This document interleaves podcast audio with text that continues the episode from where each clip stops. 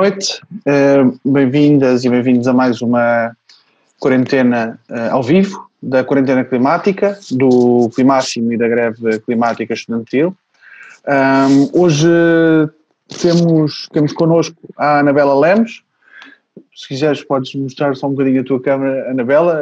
A conexão não é uh, super famosa, a da Anabela, mas ela está cá connosco.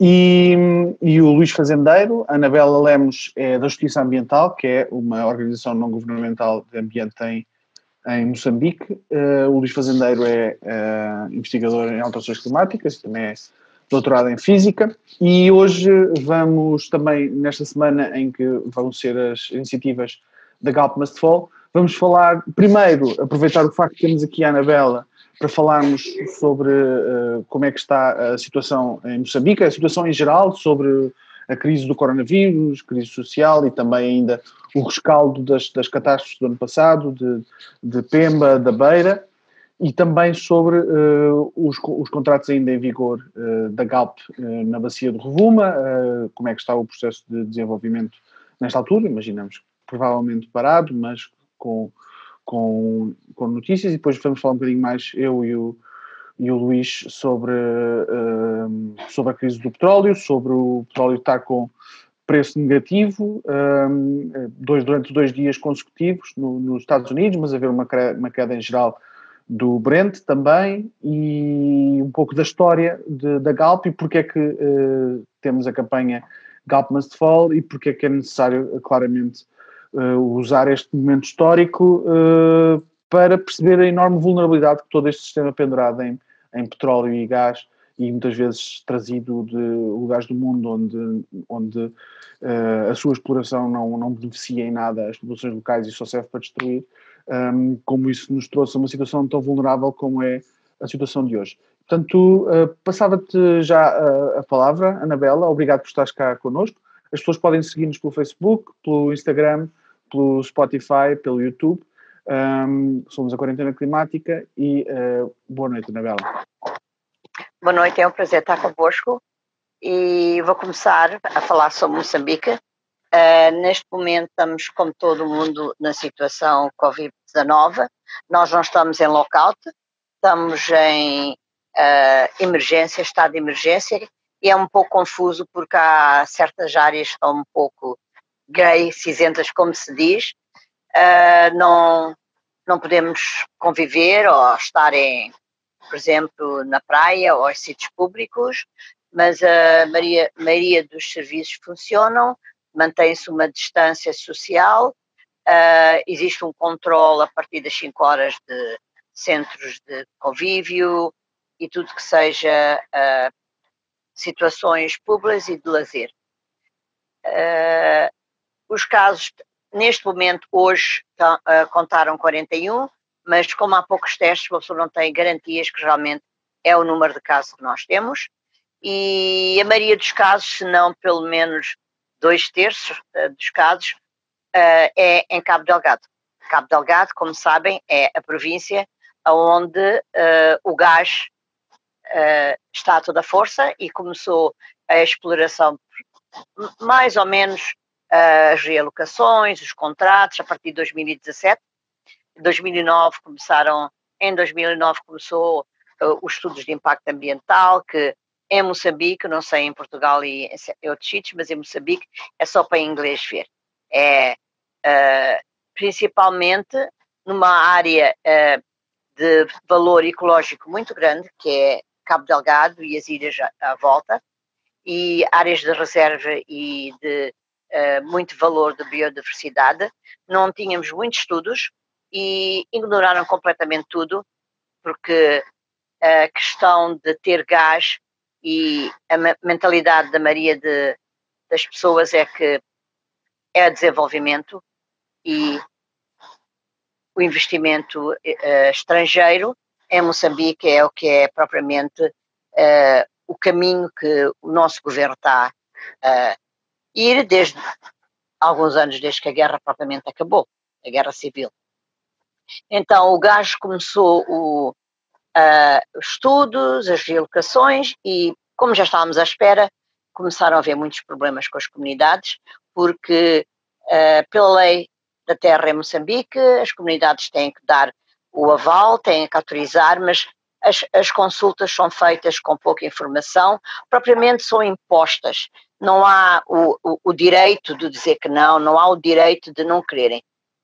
É, chegam, regra geral, as companhias chegam com o governo e as comunidades são obrigadas a aceitar e a tentarem, no mínimo, exigirem as melhores condições possíveis. Pescadores perderam o acesso ao, ao mar para pescar, uh, camponeses que perderam as suas terras com promessas de que iam dar, até hoje ainda não receberam, e depois há muita confusão porque são muitos, muitas companhias envolvidas. Algap, é Eni, é Anadarko, é uh, a Total, são, são, todas as maiores companhias de, de uh, combustíveis fósseis no mundo, estão aqui, cada um com o seu bocado e cada um a, a, a pensar no que pode tirar e o que é que pode levar com o mínimo custo possível.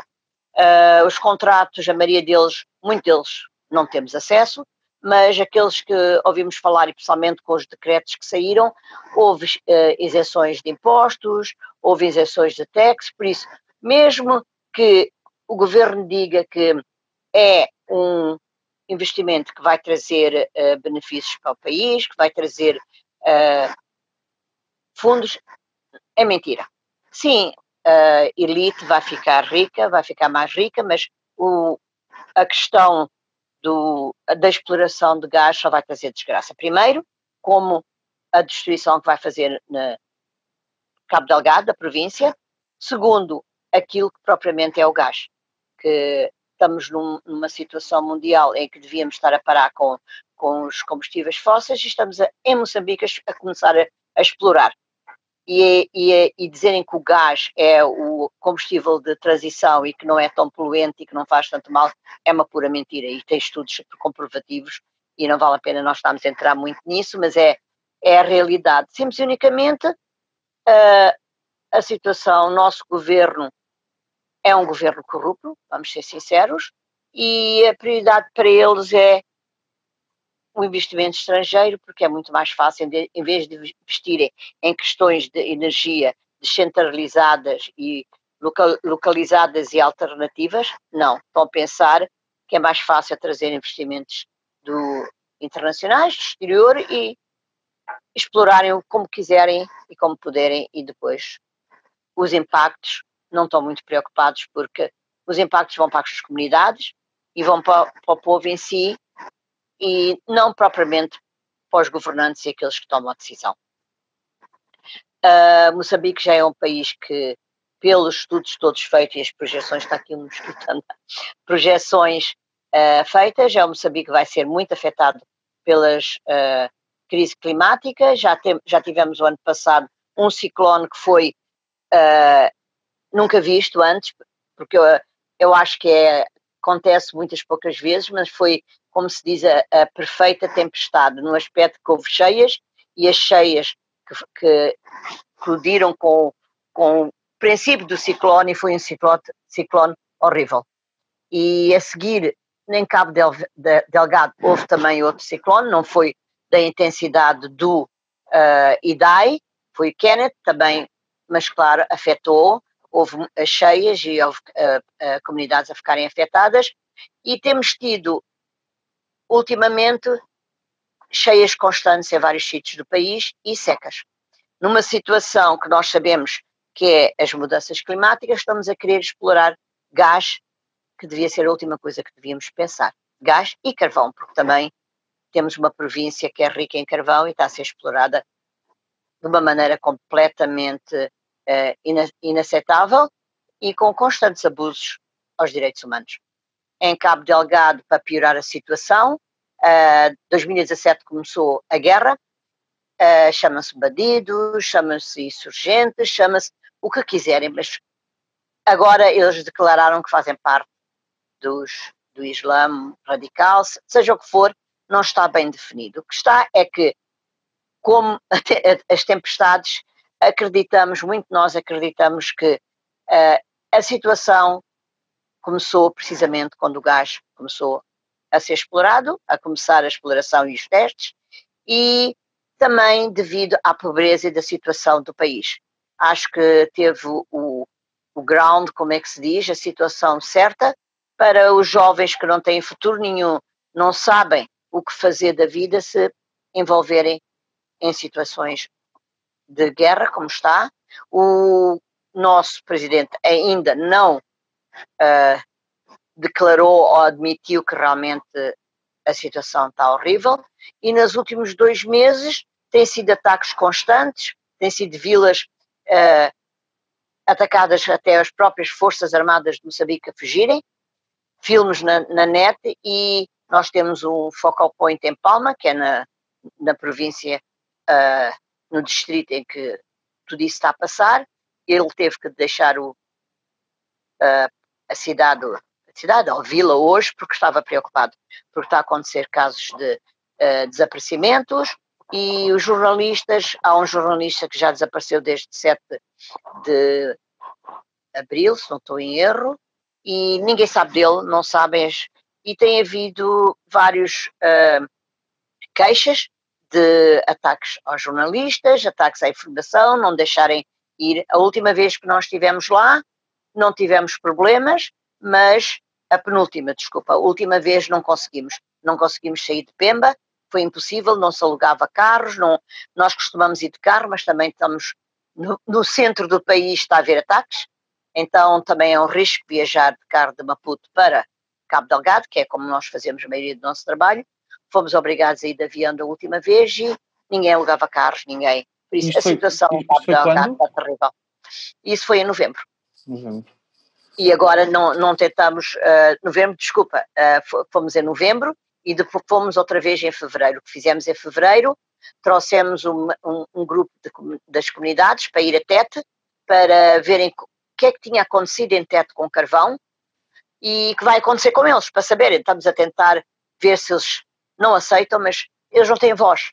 Não há, porque o que acontece é o líder da comunidade é que manda, o líder da comunidade chega e assina os documentos, aceita, está tá um caos. Estamos a tentar eh, ter o máximo de informação e ver que é que podemos apoiá-los, mas não, tá, não é fácil. E na volta, quando, quando eles foram de volta para eh, a vila, conseguiram ir por um caminho que disseram que era safe, então na volta, quando chega- chegou-se a Pemba, foi-se até um dos sítios que até lá não havia perigo, e depois teve-se voltar de volta para Pemba e alugar um- um- uma avioneta para poder levar as comunidades e a equipe já foi também lá, mas também não pôde andar muito porque não havia meio de transportes para poder fazer o trabalho. A situação não está boa e agora com a questão de estado de emergência, ouvi dizer ainda hoje, não sei se vai acontecer, que estão a pensar em fechar a província por causa da questão do, vai- do vírus, que também isto não vai ajudar nada, porque se fecham a província, pior vai ser as questões dos direitos humanos e a informação vai ser muito difícil a sair. Mas acho que a intenção é essa, porque realmente verdade é que foi ah, um ah, trabalhador, trabalhador da parte da gestão, que trouxe o vírus quando voltou de França. E pelo menos teve contato com 63 pessoas, dessas 63 pessoas, vocês sabem como é que é, vai e até agora ainda não sabemos ao pon- a que ponto eles, há pessoas contaminadas. Estão mais preocupados com a questão dos trabalhadores, mas também as comunidades vão ter sido de uma maneira ou outra afetada. Então é mais ou menos, não sei se mais acaba- informação, acho que saltei de um lado para o outro. Não, fizeste bem, fizeste bem. Ah, isto acaba por ser um bocadinho aquilo que ah, líamos há muitos anos sobre como é que ah, a crise climática se junta e magnifica as outras crises, crises sociais, crises políticas, ah, e, e vão construindo eh, sobre tragédias outros problemas e vai-se reforçando sempre.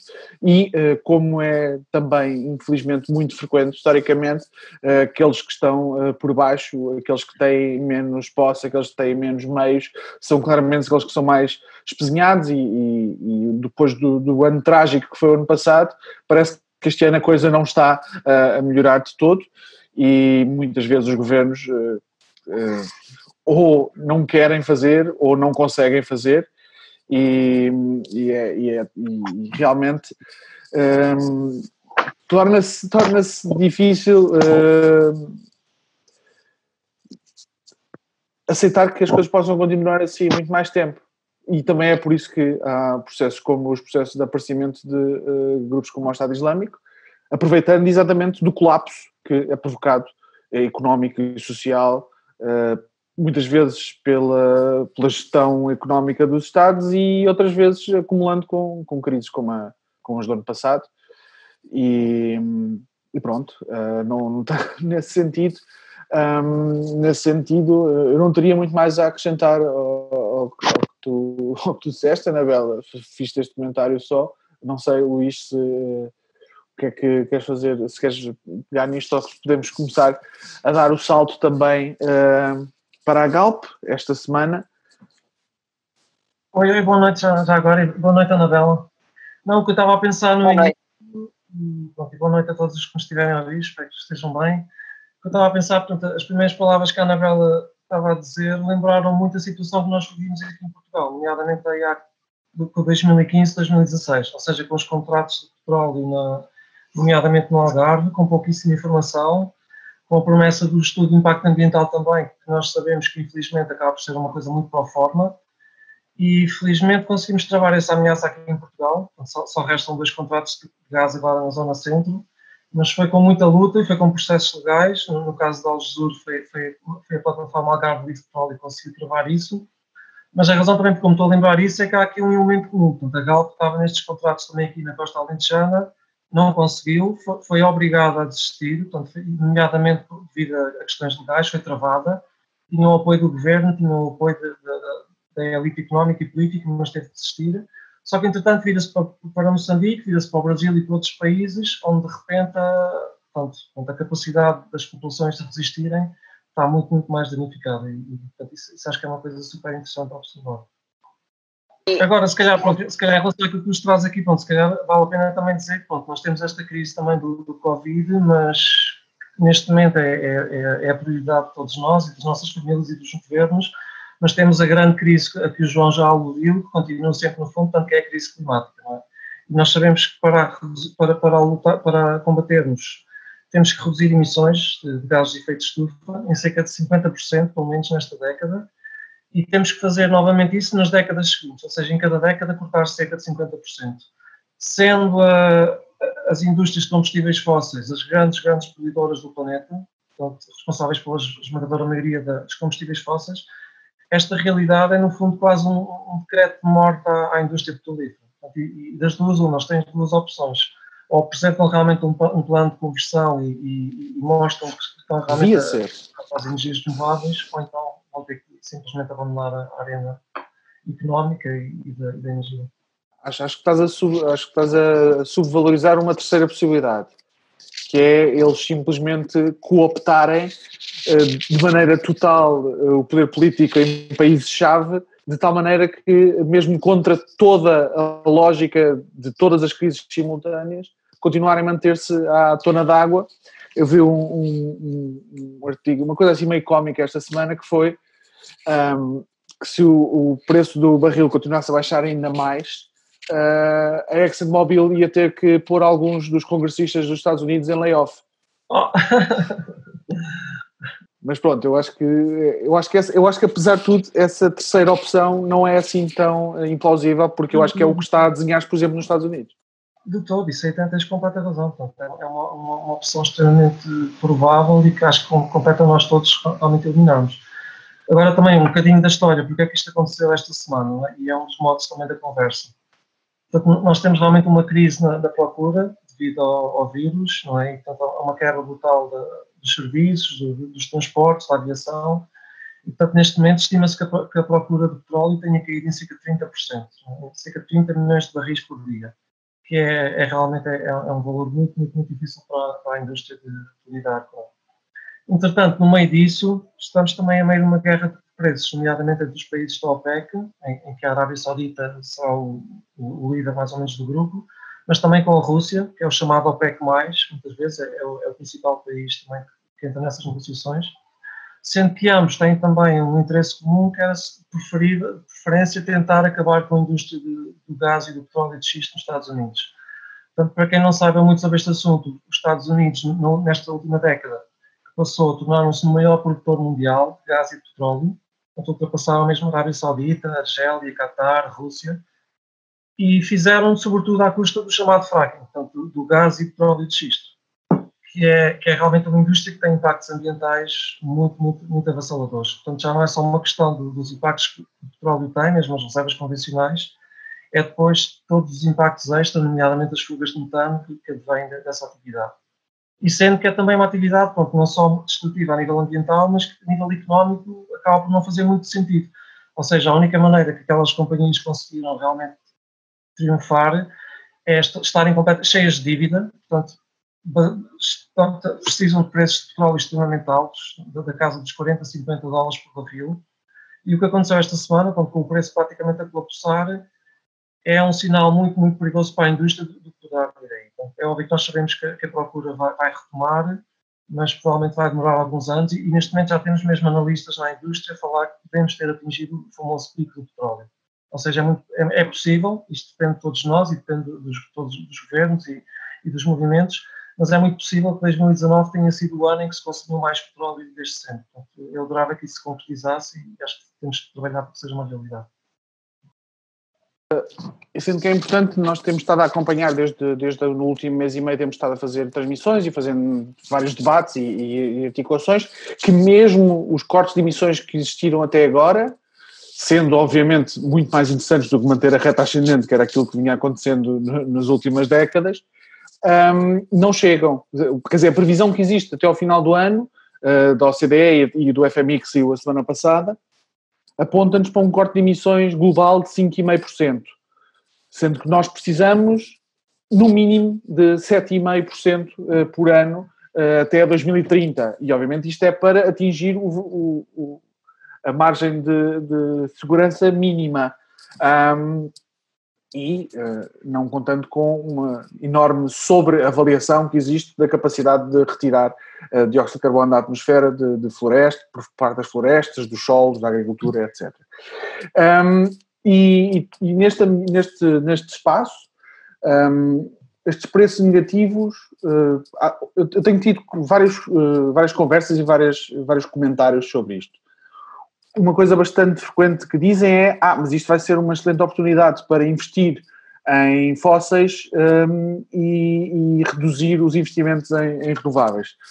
Primeiro, eu acho que nós não, nunca devemos ceder uh, a uma lógica de uh, escolhas políticas com base em uh, retornos de investimento de curto prazo, com base em operações mercantis. Especialmente quando estamos a falar de uma necessidade de corte de emissões de gases com efeito de estufa que não é relativa ou relativizável. Nós não, não, ela não tem que acontecer porque é rentável. Ela tem que acontecer porque é necessário, imperativamente, cortar os gases com efeito de estufa. Não é porque dê mais dinheiro ou dê menos dinheiro. Portanto, essa lógica, uh, pelo menos uh, eu tenho argumentado bastante que não deve fazer parte das nossas, das nossas reflexões porque isso levar-nos-ia sempre a um beco sem saída de estarmos a defender eh, é só mais negócios. Um, por outro lado, uh, tem-me sido dito que, um, isto é um pequeno soluço e que uh, vai melhorar. Epá, é, eu acho que é pouco plausível que o barril de petróleo continue a ser negociado no negativo para sempre. Seria uma excelente notícia, significaria que acabaria a indústria petrolífera.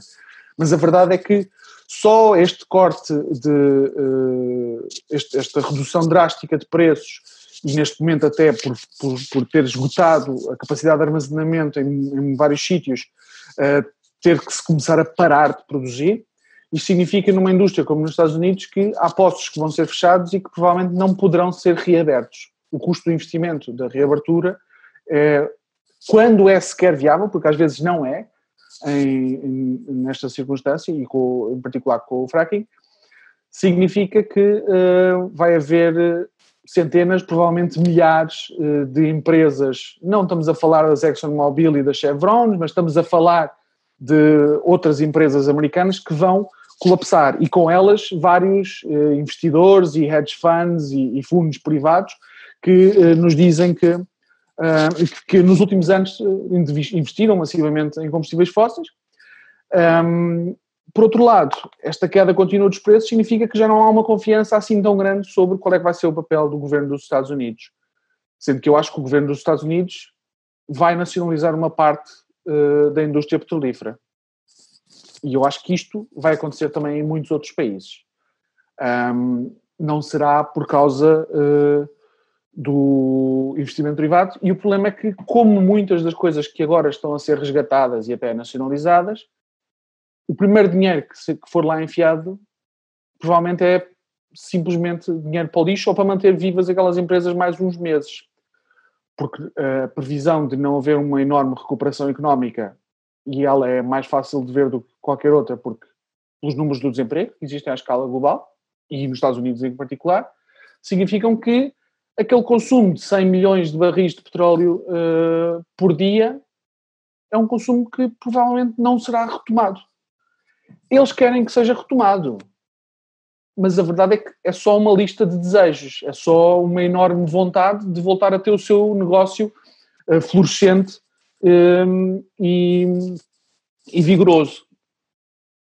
Para isso acontecer, os governos vão ter que gastar uma fortuna incalculável, muito superior à fortuna que gastaram para resgatar o sistema financeiro em 2007 e 2008, e que será pago com uh, os nossos impostos.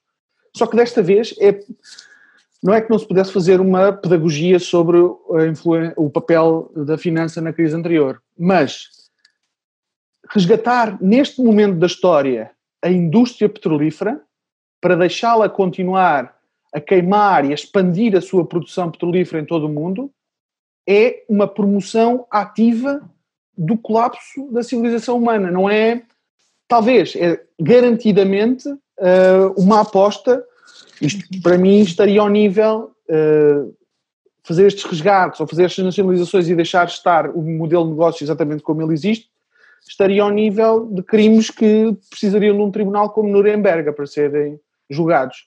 Porque é literalmente é como tentar resgatar um cancro do cérebro.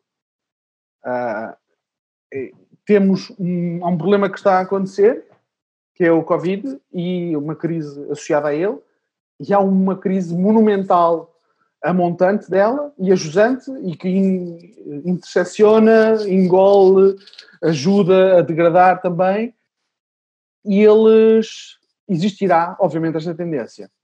Por outro lado, existe uma oportunidade histórica porque haverá nacionalizações uh, destas, de uma parte destas indústrias para os Estados decidirem algo que se recusaram a fazer até agora, que é um processo de transição destas indústrias para outro papel uh, na energia, outro papel de, na, no, no modelos de desenvolvimento e de produção económica. Se os Estados vão ser obrigados a tomar conta deles, obviamente os Estados vão ter que reconfigurar absolutamente aquelas, aquelas empresas. E é muito sobre isso que fala a campanha do uh, Galp Must Fall, que obviamente quando diz Galp tem de cair, o que está a dizer é os acionistas da Galp têm de cair e está a dizer o, o modelo de negócio de petróleo e gás da Galp tem de cair. Ao mesmo tempo que diz que os trabalhadores da Galp devem ser reconvertidos em outras áreas, nomeadamente de energia, mas também em muitas áreas que já têm hoje, uma pequeníssima parte de renováveis, e se calhar já podes falar-nos um bocadinho sobre isto, Luís. Um, apesar de agora tu parecer estar uh, congelado, não sei se é só impressão minha, espero que não, e, e também as partes de, de logística e de distribuição, que naturalmente precisarão naturalmente continuar a ser, uh, a ser, uh, a ser feitas. E Luís, eu não sei se tu estás, tu, eu vejo-te congelado, tu estás, estás, não, estás não congelado, Luís?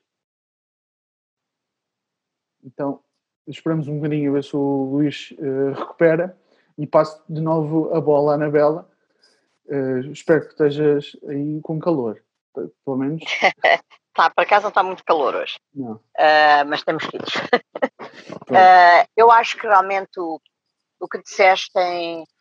Ah, são, du são duas hipóteses aqui. É uma mudança radical e começamos a pensar muito seriamente em parar com os fósseis, porque é, é o único caminho para o futuro do planeta. E hoje, o dia da Terra, se olharmos 50 anos para trás, vemos que nada melhorou. Tivemos a fazer uma campanha uh, hoje e tivemos a analisar o que, como é que começou e uh, onde é que nós estamos? E estamos pior.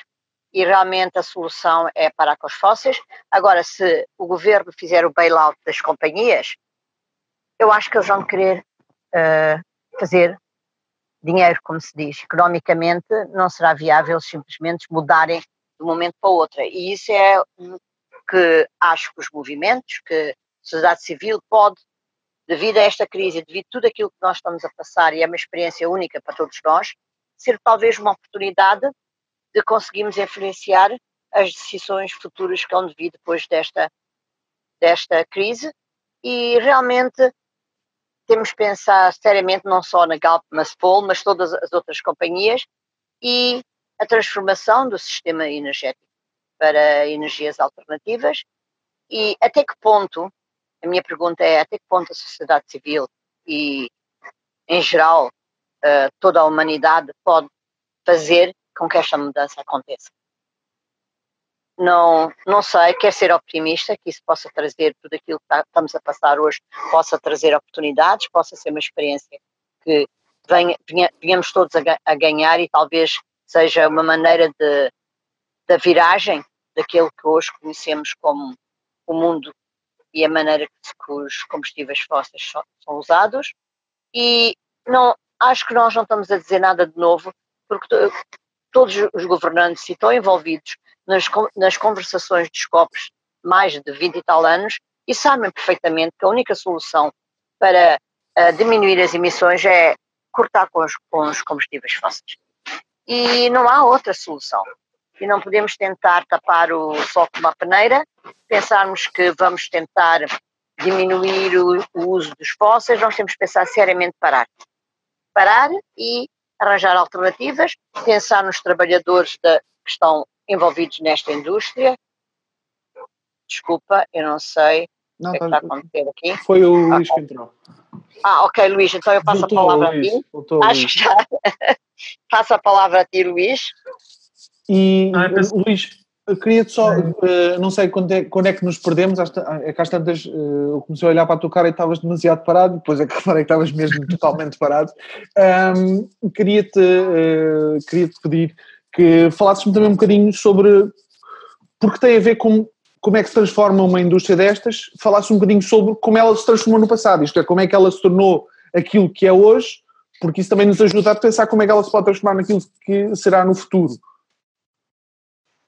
Ah, sim, sim, sim. Isso, eu acho que é mesmo portanto, extremamente importante. Portanto, a Galp surgiu há cerca de 21 anos, portanto, surgiu de um, aglomerado lento e sistemático de toda uma série de empresas.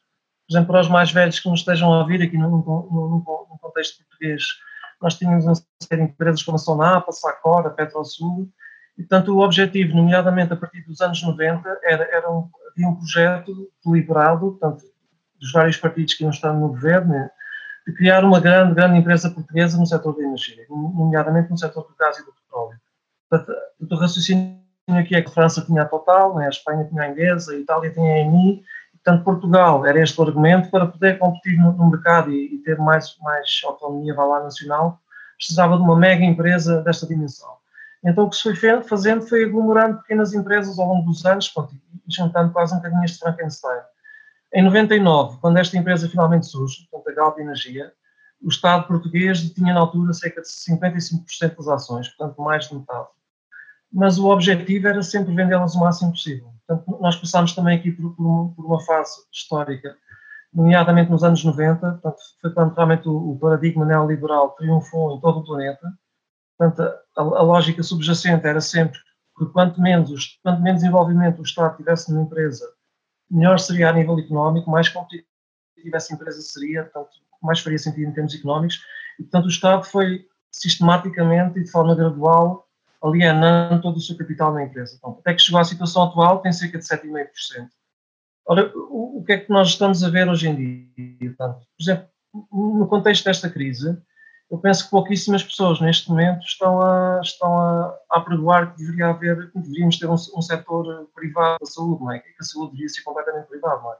Quando nós temos uma crise, e o Covid é, é a crise atual, nós sabemos que precisamos de, de, instituições fortes, precisamos de organização precisamos, nomeadamente, do setor público, é? porque o Estado é, é, quase sempre o, a organização que tem mais capacidade de, de controle e de organização.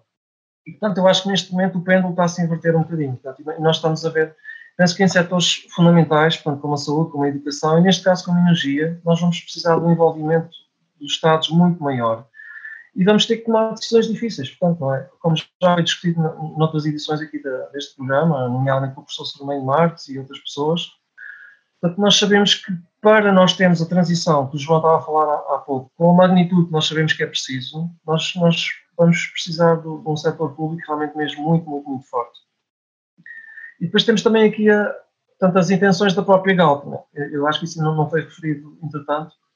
Quando, quando eles foram forçados a abandonar o projeto de Algesur em 2018, em outubro, a Galp anunciou publicamente que seria, iria concentrar-se em energias renováveis, em eficiência energética e sustentabilidade. Portanto, isto, isto, surgiu em toda a comunicação pública portuguesa e foi um comunicado de imprensa. Portanto, na prática, o que eles fizeram é, eles, eles têm realmente alguma, algum investimento em Portugal e, e muito mais em Espanha até, portanto, nessa área, embora pouquíssimo. O, o, o coração do negócio deles é a refinação e é a venda de gasolina. Só que depois lançaram-se então para Moçambique, para Angola, para o Brasil portanto, e aumentaram ainda mais a sua presença. Eu não sei, por exemplo, se a Anabela falou da, das, outras, dos outros contratos que existem em Moçambique, do, do que existe, na, nomeadamente no Brasil, mas, por exemplo, entre 2015 e 2019, a Galp passou de produzir 46 mil barris de, de petróleo por dia para cerca de 122 mil, portanto, em, em, apenas 4 anos, ou seja, muito mais que duplicou, quase aumentou três vezes. Este ano, em fevereiro, eles anunciaram em Londres, numa grande operação de, de, de relações públicas, que estavam a proceder a uma certa reestruturação da empresa e que o plano deles para a próxima década é não a transição energética, como o João estava a falar, ou o corte de emissões, mas é simplesmente duplicar a sua produção de, de gás e de petróleo. Portanto, isto numa altura em que nós sabemos que entre 85% a 90% de todos os combustíveis fósseis já existentes não, vão poder ser utilizados. Portanto, e é aquilo que o João estava a falar há pouco, realmente, é que a única maneira que, que estas empresas vão ter de, de conseguir prolongar o seu, seu, modelo de negócio atual é mesmo se, os Estados, portanto, forem coniventes com eles e utilizarem, nomeadamente, táticas de força e de intimidação, como estamos a ver em, em Moçambique. Portanto, é um bocadinho isso. Uh, obrigado, Luís. Um, há, uma, há umas componentes técnicas que uh, gostava de destacar neste processo. Uh, quando falamos de que uh, esta indústria um, tem que ser transformada numa, num setor renovável, um, vem-nos sempre com um, ah, mas isso é uma conversão tecnológica que não tem nada a ver, e em alguns setores até pode, até pode ter ser um argumento que colhe algum, algum significado, mas a verdade é que nós sabemos que, um, que de, maneira, de, alguma maneira é preciso fazer essa reconversão energética e que, portanto, uh, se não é uh, com esses trabalhadores, terá que ser com outros, o que significa que estes trabalhadores que lá estão seriam atirados para o lixo, coisa que aliás a Galp fez sem nenhum problema, agora neste momento em que teve que fechar uh, a refinaria de Matosinhos e a refinaria de Sines por, pelo mesmo problema uh, de excesso de, de, de, petróleo produzido em relação àquele que é consumido, um, sem ter obviamente qualquer peixe, e aliás pretende uh, a administração, e, e, imagino que a Assembleia Geral vá votar nisso, distribuir dividendos neste momento aos seus acionistas, quando perdeu mais de 35% da sua cotação em bolsa só desde janeiro e muito provavelmente virá de mão estendida, eh, como a maior parte das empresas privadas, na verdade, não, não, não é só este setor, eh, para o Estado. Muitas delas já vieram e outras ainda eh, virão. E põe-se uma pergunta: quais é que são as empresas que têm que ser resgatadas ou não? E quais é que têm de ser convertidas ou não? porque, um, porque estamos a falar, no caso da Galp, de uh, cerca de 6 mil trabalhadores uh, em diferentes setores, desde a logística à produção, à refina, às refinarias, etc. Muitos deles estão neste momento até em casa em layoff. Uh, uma proposta muito simples que nós exigíamos agora era que, em vez de pagar dividendos, os acionistas decidissem pagar já, neste momento, formação em energias renováveis para os trabalhadores que estão em layoff em casa. Seria uma medida bastante simples uh, e que, apesar de tudo, já contribuiria sem as conversas de transição cor-de-rosa que, que fazem parte da estratégia comunicativa da Galp e das petrolíferas em geral, mas sim uma coisa bastante concreta, sendo que, obviamente, nós não devemos ter grandes dúvidas sobre o interesse de acionistas privados em fazer isto. Eles só terão interesse em fazer coisas que deem dinheiro e, claramente, se o dinheiro é um obstáculo a fazer essa transição energética, a vontade política muitas vezes terá que funcionar como oposição uh, à rentabilidade, embora no caso do petróleo em concreto, a rentabilidade só pode ser mantida historicamente no mundo inteiro neste momento se houver uma cooptação do, por parte do poder político. Não, aliás, o poder político ser cooptado pelos interesses das petrolíferas, que na verdade já existe em muitos países há muito tempo, que são uh, petroestados, quer economicamente, quer muitas vezes politicamente. Economicamente, países como a uh, China, China não, a Rússia, a Venezuela, cuja receita para a economia uh, do, do, petróleo é, é, monumental, e politicamente países como os Estados Unidos, onde a indústria petrolífera foi uh, a luz que guiou toda a política externa, incluindo de guerra, incluindo de invasões, incluindo das maiores barbaridades, sempre uh, na vertente de manter a rentabilidade desta indústria. E por isso mesmo vamos ter uma enorme disputa, e essa disputa vai fazer algo um, que é complexo um, a, nível, a nível global, que é tornar esta contradição num conflito, num conflito social, que se não houver, simplesmente será vencido pela inércia uh, dessas máquinas uh, muito bem organizadas que estão montadas às vezes há décadas e que serviram também para esconder a realidade da crise climática durante tanto tempo. Luís? Se calhar eu queria só mencionar muito rapidamente, assim, do, pelo menos duas ideias bases, que, que, algumas pessoas que me estão a ouvir poderão não compreender tão bem, ou não, não ser tão claro, mas um, um, dos argumentos que as petrolíferas e que uma série de empresas vão agora utilizar é que nós precisamos salvar os trabalhadores, ou seja, elas vão pedir ajuda ao Estado com a desculpa de que é preciso salvar postos de emprego. Ora, eu penso que todos nós, todos nós estamos completamente de acordo que, que é, é, preciso ajudar os trabalhadores e, e, e salvar os postos de emprego que eles têm. Agora, isso é, este argumento portanto, é basicamente uma desculpa. Portanto, nós sabemos também por toda uma série de estudos que nas energias renováveis existe uma, uma necessidade de mão de obra muito maior. Portanto, se medimos só simplesmente, sei lá, por, por quilowatt-hora ou portanto, por unidade de energia, nós precisamos de muita mais força de trabalho nas renováveis, na eficiência energética na reconversão de energias do que precisamos nos combustíveis fósseis. Portanto, é importante também dizer que os combustíveis fósseis foram uma descoberta importante, portanto, tiveram um papel extremamente relevante, na, nomeadamente no século XX, portanto, permitiram a indústria petroquímica, os fertilizantes, portanto, a, a revolução no transporte. Houve algumas coisas boas, se calhar a nível da melhoria de, de, de condição de, vida, etc. Neste momento estão, estão encerrados. Pronto, nós temos que encerrar esta página e dizer, e dizer a era dos combustíveis fósseis acabou, temos que fazer uma transição rápida, justa, gradual, mas temos que fazê-la. E agora aqui chega ao segundo ponto, que é uma grande empresa, seja ela qual for, mas ainda mais neste setor, não está absolutamente nada preocupada com o seu futuro daqui a 5 anos, ou daqui a 10, ou, ou 15, seja o que for. Isso para eles é praticamente infinito. Porque todos os incentivos que eles têm, em termos de estrutura de pagamentos nos quadros superiores, prendem-se com o comportamento da empresa nos próximos três meses, seis meses e até às vezes alguns dias no, mercado bolsista. Portanto, e tudo isto uma lógica especulação financeira e, e, sobretudo, de curto prazo. E é aqui que eu acho que entra um, argumento extremamente importante. Uma empresa de capitais privados e, portanto, e, que procura, sobretudo, maximizar o lucro. Se o seu CEO, seja da Galp ou da EDP ou, da EPAL, seja que empresa for, uma empresa privada, não estiver a fazer tudo o que pode para maximizar esse lucro, sobretudo no, no curto prazo, talvez um, um pouquinho nada no médio prazo, ele tem que ser substituído, porque está a falhar aos acionistas e não está a fazer o seu papel. Agora, o que nós, o que nós temos a certeza é que uma estrutura desta do mercado não pode responder às crises que nós enfrentamos hoje no, nos dias atuais, seja elas, por exemplo, uma emergência de saúde, como aconteceu agora com uma, com uma pandemia mundial, não é?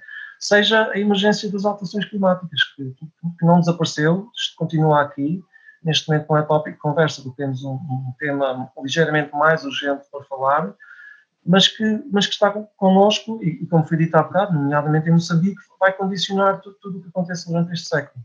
Portanto, eu, portanto, a estrutura do mercado não, não está realmente apta para resolver este tipo de problemas. Eu só gostava de comentar, falando na questão das empresas e uh, o layout dos trabalhadores e o pagamento dos shareholders, eu acho que as empresas uh, deviam, principalmente no uh, mundo atual que vivemos, deviam ser responsáveis para ter reservas que possam uh, lidar com, com situações que possam aparecer como neste caso. E não acho correto que eles paguem enormes quantias aos shareholders e depois peçam ao governo para fazer o bailout quando uh, o governo devia fazer bailout é aos trabalhadores e às pessoas e a questão de saúde. Eu acho que é uma, não é correto. E enquanto continuarmos a fazer, a, a apoiar as empresas e a tentá-las recuperar daquilo que, daquilo que elas próprias provocaram, eu acho que nunca vamos chegar a cinto nenhum. E é aí que eu acho que deve haver um momento em que deve-se começar, o governo deve começar a pensar bem e ver quais são as prioridades do Estado, o que é que realmente é um Estado, e ver até que ponto eh, vão apoiar a empresa ou vão apoiar os trabalhadores. Eu acho que isso é uma discussão que deve-se ter e que deve-se pensar muito, porque em 2008 aconteceu a mesma coisa, foram bailouts as companhias, os bancos e tudo, e estamos outra vez na mesma situação a experiência que houve naquela altura devia ser o suficiente para as companhias pensarem ter as reservas em caso acontecer alguma coisa. E neste caso é, é algo, é um vírus, é uma coisa de saúde que deviam estar preocupados e não a preocupação deles, claro, as empresas estão aqui para fazer dinheiro e para fazer profit, não estamos a duvidar disso, mas há alturas que é demais. Há alturas que chega a um ponto que vai acima de qualquer direito humano. E aí é quando eu, que eu penso que devia parar. E a questão do, do, do, do uh, crise climática, sim, estamos numa crise de uh, Covid-19, é horrível, mas a crise climática também é tão grave como isso. E com o, o Acordo de Paris, se forem ver bem, as dimensões aumentaram. E desde uh, e, to, e, enquanto houver países como Moçambique e outros países igual a nós que têm reservas, eles não vão parar. E aí é que é o problema. E nós sabemos, eu não tenho aqui os gráficos, mas uh, temos estudos e gráficos internacionalmente que provam que todas as reservas que existem no mundo não podem ser exploradas. Porque se forem exploradas, uh, os, as emissões vão subir e, e, não vai ser possível viver, principalmente no hemisfério sul.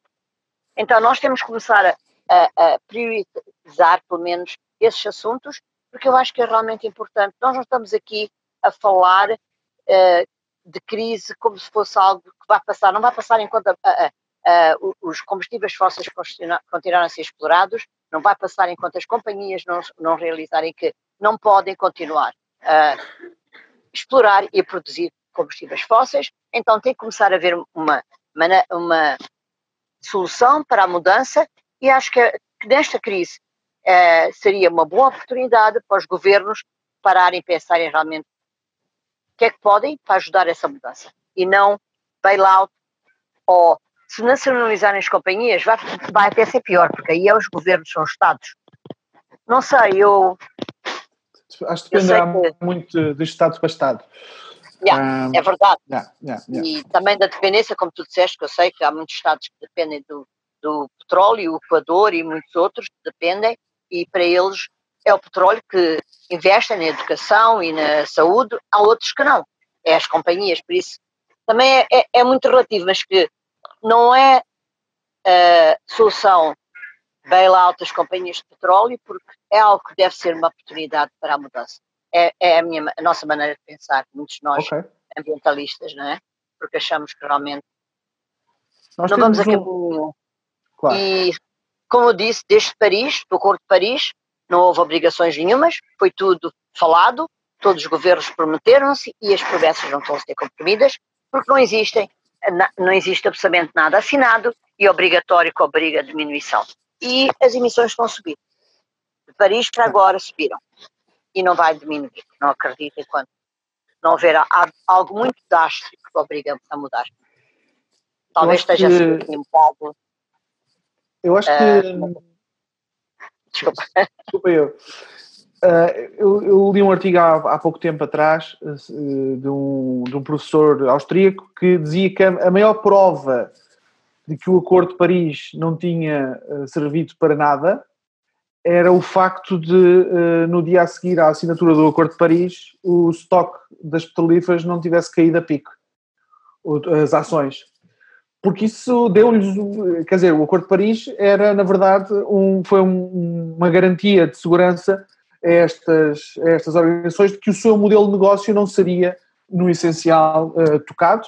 E, portanto, apesar de toda a, estratégia teatral do Trump, sair do Acordo de Paris, etc., é absoluta, era absolutamente irrelevante. Ele podia estar no Acordo de Paris e fazer absolutamente nada, mas ele precisava era daquela retórica para, para, para, para agradar à sua, à, sua base, à sua base política.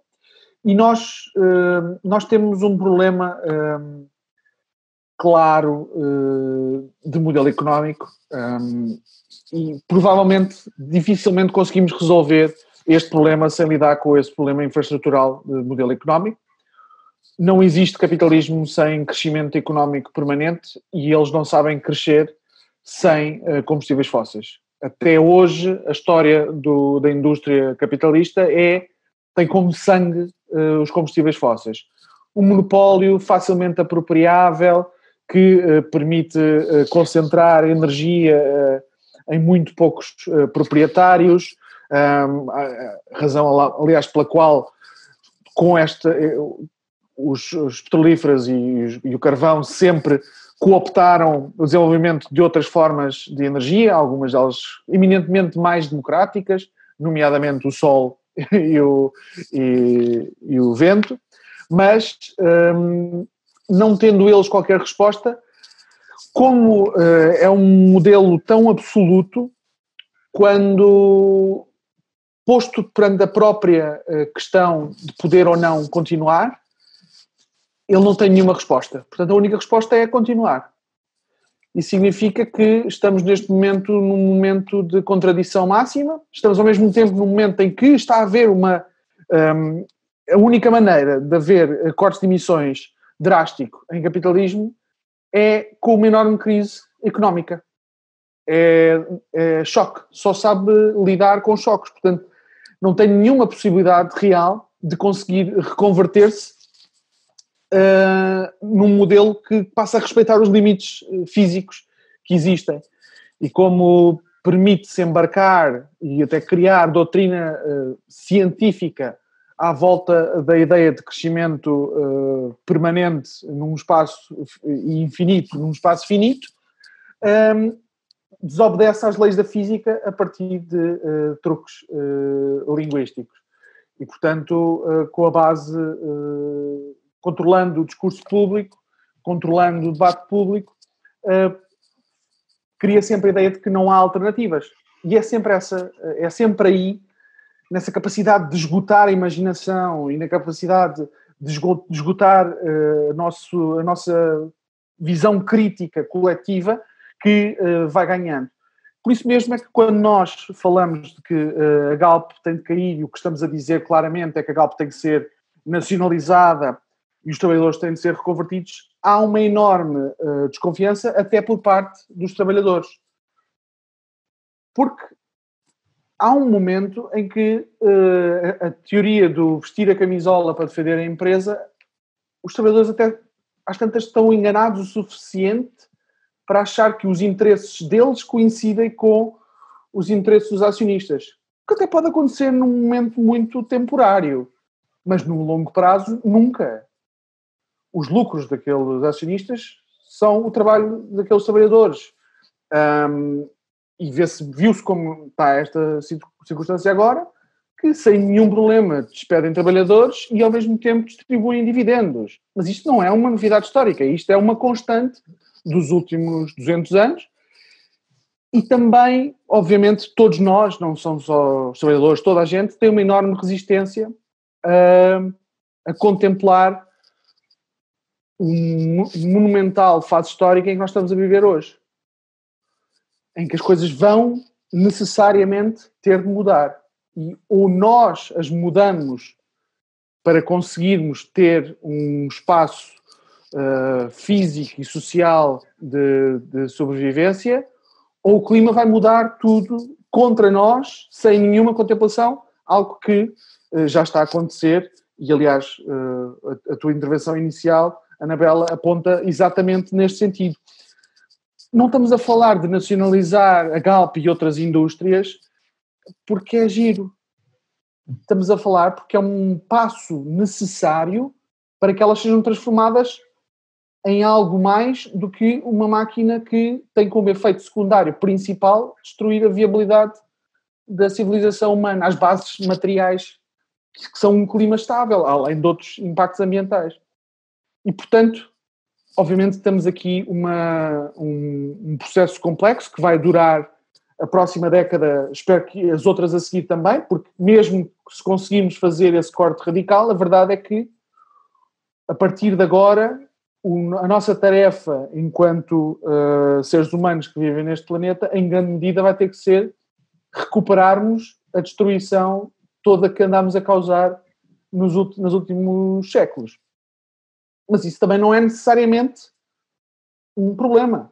Nós uh, podemos ter como missão tomar conta uh, de um espaço tão amplo, tão rico, tão interessante como é o planeta Terra até pode ser bastante entusiasmante para muita gente. Obviamente não responde a muitos anseios de acumulação permanente de, de riqueza, mesmo que seja inútil, e isto, se for feito, e deve ser feito sempre uh, a partir de uma perspectiva de justiça, de igualdade, de reconhecer nas outras pessoas e também no, no, no meio que nos, que nos rodeia uh, direitos intrínsecos, direitos que derivam da existência, respeito, cuidado, uh, na medida do possível, amizade. A verdade é que uh, vivemos hoje num sistema que sabota todos esses, esses sentidos e é contrário à, à produção, à reprodução da, da, nossa, da nossa sociedade e, e da nossa espécie, às tantas. Olha, João, se, calhar vale a pena acrescentar só duas outras coisitas. Eu, entretanto, vi aqui alguns comentários também no Facebook, não sei se era suposto ver ou não. Sim, sim, sim. Mas pronto, uma questão que vem sempre à baila neste tipo de discussões é, uh, portanto, é uma, é uma espécie, é uma crítica, uma crítica muito curto cortorazista. Ou seja, ah, vocês estão a falar, e amanhã como é que vão fazer? Não vão usar o carro? Como é que vão as compras? Como é que vão ser os tratores? Vamos andar todos de bicicleta? Querem-nos querem fazer voltar atrás? Penso foi uma coisa para trás, penso foi uma coisa que o Secretário de Estado da Energia também mencionou aqui há umas semanas atrás, num debate, com, enfim, com, com um nível extremamente baixo. A questão que nós estamos aqui a falar e que é preciso ter em mente é que nós já, já existem hoje em dia as tecnologias para garantir não só um nível de vida comparável àquele que nós temos conhecido nas últimas décadas aqui nas sociedades ocidentais, como quase certeza muito melhor, ou seja, com menos explosão, com, com mais transportes públicos, com, com uma qualidade de vida muito melhor essas tecnologias não têm sido utilizadas em maior escala porque simplesmente havia um entrave enorme das petrolíferas. Acho que toda a gente compreende isto. Neste momento nós conseguimos, começamos a, a, começar a compreender como é que isso é possível. Ou seja, por exemplo, como é que podemos ter um, um sistema de eletricidade 100% ou praticamente com energias renováveis. Portanto, combinando eólica, combinando hídrica, combinando solar, combinando, combinando pequenas centrais de biomassa, de resíduos, as soluções já existem. Para o transporte, nós sabemos que temos que investir massivamente em transportes públicos, em transporte partilhado, ou seja, e automaticamente aí a nossa dependência do petróleo e, as nossas necessidades energéticas caem a pique. Portanto, por exemplo, uma campanha do género dos empregos para o clima, que não sei se queres falar ou não, é já em si próprio também um, projeto de crescimento. E aqui há um, há um dado muito interessante, porque, por exemplo, 10% de todas as emissões a nível mundial portanto, gases de efeito de estufa, seja ele dióxido de carbono, metano e todos os outros, provém simplesmente da extração, da, do transporte e da, e da, refinação de combustíveis fósseis. Ou seja, quando nós temos uma queda nessa procura, como está agora a acontecer com, no caso do petróleo, eu estou convencido que as quedas nas emissões, das emissões, vão ser bastante, provavelmente maiores do que aquilo que está a ser contabilizado neste momento. Porque grande parte da nossa economia mundial existe em torno da energia, não para a energia satisfazer as necessidades das pessoas, mas em grande parte a energia é a própria economia. Ou seja, nós temos as maiores empresas do mundo, aquelas que têm apresentado os maiores volumes de lucros, ainda não são uma Facebook, ou um Amazon, ou um Uber que tanto se falam, mas ainda continuam a ser maioritariamente as petrolíferas. Podem não ter valores, por exemplo, de ações tão grandes, ou seja, não são tão acessíveis para os investidores, mas continuam ainda a, a movimentar quantidades de dinheiro que são bastante maiores. E isto, neste momento, é, é, simplesmente, é sobretudo uma escolha política e é, eu acho que tem muito a ver, com, se calhar, com a falta de imaginação que nós temos neste momento enquanto sociedade. Ou seja, criou-se muito uma sensação de que as coisas sempre foram assim e, e, e tem que ser assim obrigatoriamente, como se fosse quase uma lei da natureza. E o, é a Tina. Esta crise, a Tina, exatamente. Pelo menos o que esta crise nos vem mostrar é que é possível transformar coisas muito rapidamente. Infelizmente, desta vez não foi pelas melhores razões. E, portanto, o que nós temos de trabalhar agora é que, é que a mudança aconteça de forma justa e controlada, portanto, e pelas boas razões. E isto não vai comprometer necessariamente o nível de vida das pessoas, em termos de níveis de conforto ou, uma série de coisas que se poderá pensar. Eu, eu, estou absolutamente convencido que poderá aumentar e poderá acabar também com, com, muitas das injustiças sistémicas que nós vemos entre o norte e o sul global, entre, entre pessoas que ganham realmente salários muito baixos e outras que ganham menos. E pronto, e, e acho que vamos trabalhar nesse sentido. Anabela, eu acho que nós estamos quase a terminar. Pedia-te uh, uma mensagem para nós aqui que, uh, e que estamos tão longe uh, de vocês e que queremos, queremos acompanhar-vos, queremos apoiar-vos também. E esta semana vamos ter também aqui a, a nossa campanha do Galpmas Fall, onde vai, dar, vai ser dado bastante, dada bastante atenção à situação de Moçambique. Aliás, já começou a sair hoje nas notícias e uma das questões importantes é a questão de Moçambique. E nós, obviamente, a vossa luta é, é a nossa luta. Uh, não existe uh, justiça se for só num país ou se for só numa parte do mundo versus a outra. Tem de ser todos juntos. Portanto, pedia-te uma, umas últimas palavras e em breve vamos, vamos encerrar a nossa, a nossa emissão. E obrigado, antes de mais, por teres aceito este, este convite para estares aqui hoje. Uh, primeiro, obrigada pelo, pelo convite. Uh, sim, a nossa luta é a luta de todos e queria só terminar com um comentário que eu sei que é difícil, não vamos pensar que é fácil uma mudança, mas uh, a realidade é uma mudança de sistema para tudo aquilo que nós queremos para que haja futuro neste planeta, tem que haver uma mudança de sistema em que uh, as pessoas e o planeta esteja acima de, pronto, de qualquer ganho humana. Quando uma pessoa começa a pensar em pormenores, vemos que não é fácil, sim, mas temos que caminhar para lá. Não é hoje, não é deixar amanhã já de usar o carro, como, como uma pergunta que fizeram, mas é uh, caminharmos todos para um mundo em que seja mais justo e que as alternativas energéticas existem para serem uh, aplicadas e que todos nós podemos uh, ter os mesmos direitos. Somos todos seres humanos, eu acho que é. Uh, vivemos num mundo muito injusto e nitidamente com esta crise estamos a ver.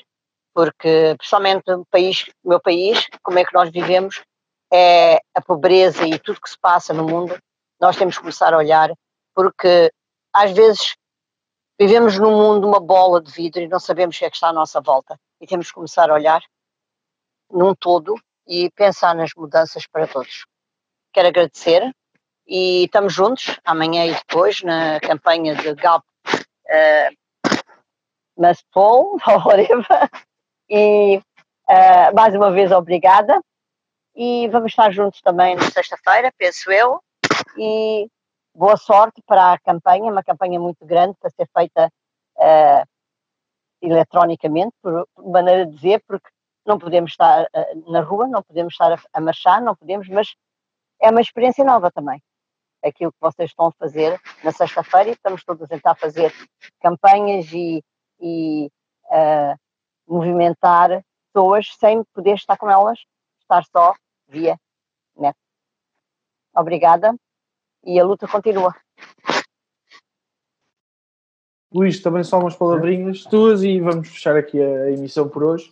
Sim, últimas palavras, já queria só agradecer e, nomeadamente, mandar um beijinho também para a Anabela e para Moçambique e dizer que é sempre muito, muito inspirador quando nós ouvimos uh, tanto o relato para ativistas, de, sobretudo países com muito mais dificuldades. Portanto, e quem tiver a ouvir isto, por favor, espero que seja inspirador e que nós aqui, seja em Portugal, seja na Europa, temos pouquíssimas dificuldades. Portanto, mesmo para protestar, portanto, temos, temos, muita, temos muita mais facilidade em termos de direitos de expressão e, e liberdade, etc. E acho que devemos tentar aproveitar quando estamos a ver ativistas a ser mortos praticamente todos os dias, seja na América do Sul, seja, seja em muitas partes da África, acho que nós temos aqui uma enorme responsabilidade para tentar fazer tudo o que podemos para, para criar um mundo melhor. Portanto, neste momento nós já sabemos que é possível e, temos, não podemos abordar É isso, obrigado.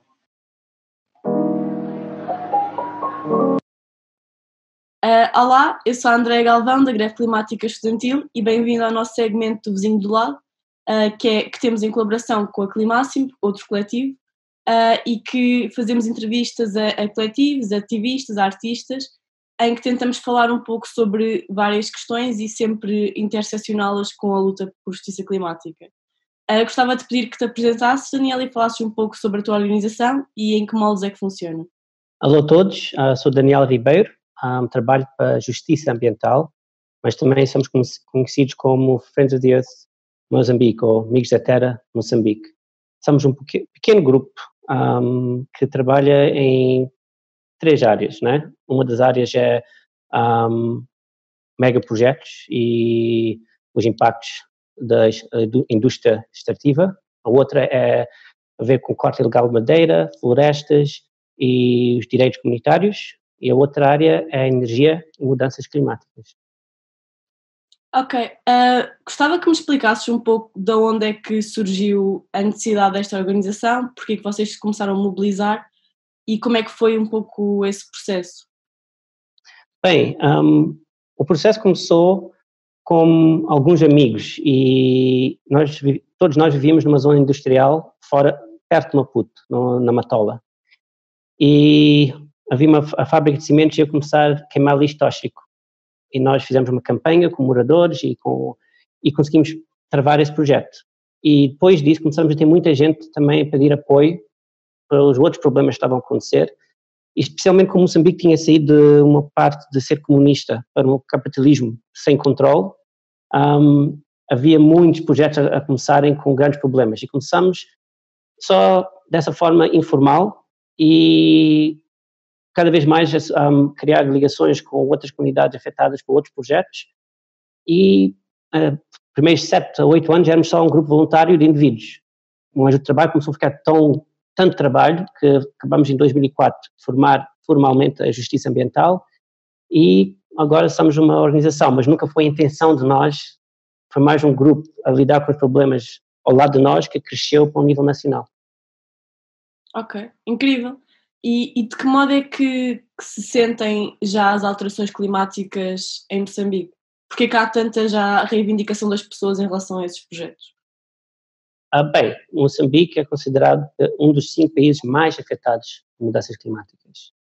Um, vários rios um, passam por Moçambique antes de entrar no Oceano Índico, né? Temos uma zona também, uma costa muito com muitos, muitos uh, yeah, com o nível de, o nosso nível do mar, temos muitas zonas ao nível do mar, uma costa muito grande que é muito facilmente afetada pelo aumento do nível do mar, mas também já historicamente tinha tendências para sofrer ciclones e tempestades grandes e está a piorar. Hum. O grande número de rios temos cheias também, as condições climáticas, a posição geográfica e outros fatores faz com que nós sentimos muito facilmente as mudanças climáticas. E, e de que modo é que isto vem acentuar desigualdades sociais, não é? No plano social, como é que se sente estas alterações? Bem, um, como sempre, um, nós temos os mais afetados são os mais vulneráveis e os mais pobres, um, porque têm menos capacidade de lidar com, com essas mudanças.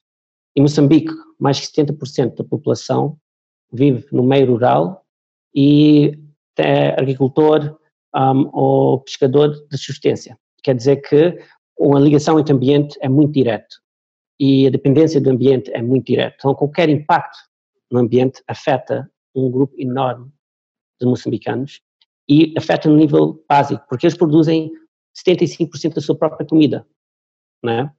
E, é o, e, o, e o, resto do rendimento vem através das machambas, da agricultura ou da pesca. Então, com o aumento do nível do mar, é? há, uma, há uma diminuição, há, fica, há mais riscos, mais perigos. Também o, o aumento de temperatura da água está a fazer com que os corais estão a começar a ficar um, um, com alguns danos e ter produtividade menor. Também temos uma, um, o problema das secas e cheias afetaram, porque muita agricultura é feita nas margens dos rios, estão numa zona muito perigosa. Muito, quer dizer que quando há cheias afeta um, muita gente. Então, um, o tipo, uh, então por essas razões, as pessoas mais afetadas são as pessoas mais ligadas ao ambiente, mas também são as pessoas que estão a dar, porque o ambiente também é o que, a nossa resistência vem do nosso ambiente. se nós comparamos, por exemplo, o ciclone de Kenneth, que bateu numa zona urbana, e os impactos, o, desculpa o Idai, que bateu na zona de um, Beira, que é uma cidade grande, e Kenneth, que é uma zona mais rural, um, o tempo que as águas uh, ficaram estagnadas, o, o, a velocidade das águas, um, tudo isso foi muito menor na zona rural, porque tinha um, a vegetação é uma barreira forte. Um, uma, o ecossistema funcional é uma, é, tem uma capacidade de absorver as cheias de uma maneira muito mais eficiente que uma zona urbana, não é? Então, parte da resistência vem do ambiente saudável. Então, quando nós começamos a ter projetos a dignificar aqueles, um, aquele, um ambiente, quando temos projetos que estão a tirar as pessoas de uma zona e concentrar essas pessoas numa zona mais densa, com um sistema ecológico menos resistente, estamos a amplificar os impactos. Estamos a tirar aquela resistência natural que vem do ambiente, de um ecossistema funcional, saudável. É? Então, o pouco, o pouco que já existe, estamos a tirar.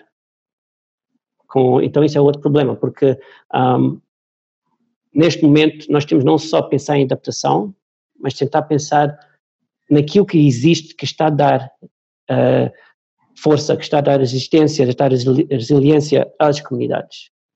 Um, não serve nada estar um passo com adaptação e três passos para trás com danos do ambiente, não é? E alguns dos danos estão ligados à maneira que nós estamos de maneio do nosso ambiente. Por exemplo, muitas vezes as cheias estão ligadas à maneira que as barragens estão a ser, um, a, o maneio das barragens, a forma que estão, está muito focada na produção de eletricidade e, e não a função de fluxos ecológicos e usar a barragem para tentar controlar as cheias. É o oposto. Não é? Então nós temos um problema em que a maneira que nós as barragens estão a funcionar amplificam as cheias, em vez de um, ajudar. E de que modo é que se relacionam um, estas questões de, de, luta contra estes projetos e contra os efeitos das alterações climáticas com também a luta contra a, a precariedade, a pobreza uh, que sentem nessas populações mais rurais? De que modo é que Bem, se relacionam estas lutas? Muitas vezes uh, a base da luta não é o componente climático. Né? A base da luta normalmente é a usurpação de terra, é normalmente os impactos de, de, de, algum investimento ou projeto. Mas com o tempo começa-se a incluir o componente de mudanças climáticas e a função, um, e, e, e, especialmente o componente que está não só a amplificar o problema no, no nível local, mas também nós estamos a começar a contribuir com nossos projetos de gás, de carvão, então, nós antigamente não tínhamos, não estávamos a contribuir para o problema que estamos a sofrer, mas agora estamos a sofrer do problema e a contribuir, né? Okay. E isso, mas é mais um componente de campanha porque para comunidades afetadas pelos projetos, um, as mudanças climáticas é uma coisa um pouco mais longe da realidade, mais indireto. Até houve um comentário que uma das comunidades disseram que Neste momento nós estamos a ter dúvidas, vamos ter umas chambas para ter comida para sobreviver alguns meses. Pensar em um, um, impacto que vai começar a acontecer cada vez pior daqui a 10, 20, 30, 40 anos é um luxo para nós. É um privilégio poder pensar num problema que vai acontecer daqui a 20 anos. Eu tenho problemas que vai acontecer aqui um, um dia, dois dias, três dias. Mas está-se cada vez melhor perceber, especialmente quando as cheias, as, os ciclones, as secas, estão a fazer com que o componente está a começar a ficar parte da, das campanhas mas não é a base da, da, da, da luta. Ok. Um, acho, qual é qual é que é a vossa relação com, com setores governamentais da vossa organização? Bem, um, uma das.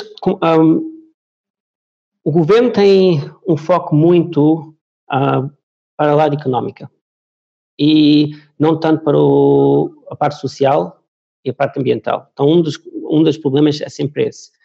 Um dos um, preocupações que nós temos é que agora está com um grande movimento para um, soluções de mercado e comodificação de natureza, quer dizer, vender alguma função para ter, para ter rendimentos. Um, isso é um problema grave, porque primeiro não estás a lidar com as causas. Estás, é, tipo, isso é um, e também o problema de lidar com os mercados, os mercados não estão a trabalhar em, em bem da sociedade, é para criar lucro. Então, quando tu vendes um, carbono e crias uma, uma, floresta e usas o, a, o carbono nessa floresta como o teu um componente que tu vais pôr no mercado, estás a tirar acesso desta floresta à comunidade, estás a dar um recurso que é a floresta ao, ao valor só do componente de carbono e não da biodiversidade e de outras funções, mas também, um minuto depois no, no mercado, quem tem o poder no mercado não é o Sul. Moçambique não tem. Sempre que alguma coisa entra no mercado, vai, fica sob controle do Norte. E nós no Sul não temos o poder económico para poder um, participar nesse espaço. Como então, um dos... que, desculpa, como é que ah, que esta relação agora pós-pandemia, pós-recessão económica se vai refletir na realidade de Moçambique e, e agudizar todas estas questões? Bem, um, já nota-se que o governo está a usar este espaço, porque com o foco da mídia toda no vírus, no corona, um, está a dar espaço para o governo puxar certos assuntos. E nós vemos um aumento de um, abusos de direitos humanos um, no Cabo Delgado, onde está o gás, há um aumento de ataques uh, e conflito social. Uh, tivemos um jornalista que, que foi desapareceu basicamente. O, mandou um texto do SMS a dizer que foi preso pelos soldados e até agora não sabemos o que aconteceu com ele. Já ficou uma semana e não sabemos onde ele está. Houve outro um, jornalista que também que foi ameaçado e teve que sair da zona. Então, então o governo está agora a puxar mais, um, os, tem mais espaço com a falta de foco. Também, devido à crise económica, estamos a começar a ver já uma narrativa em que um, agora temos que focar na, na recuperação económica pós o, a, a pandemia do Então estão a usar a pandemia como uma desculpa para intensificar o componente económico, um, porque a, a, crise económica vai criar grandes problemas. Então, na verdade, está, está a amplificar de novo um, as más tendências já existentes antes da pandemia.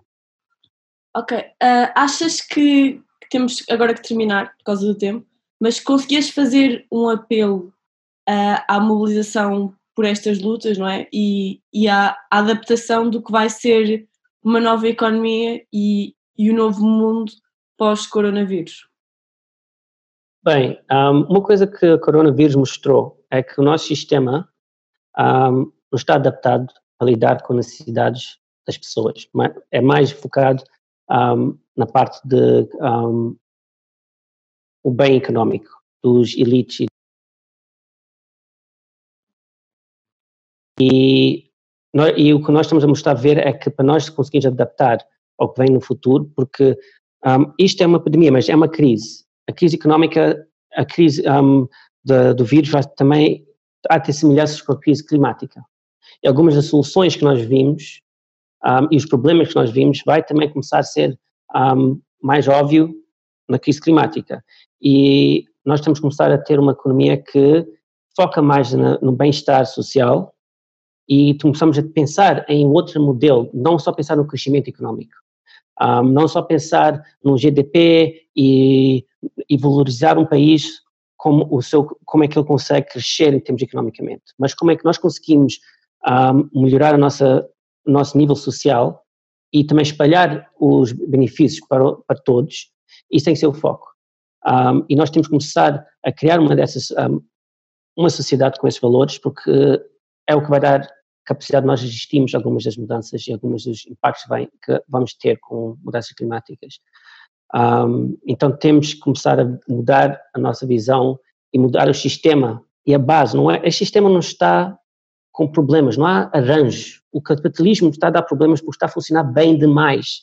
A filosofia capitalista está a funcionar como devia ser.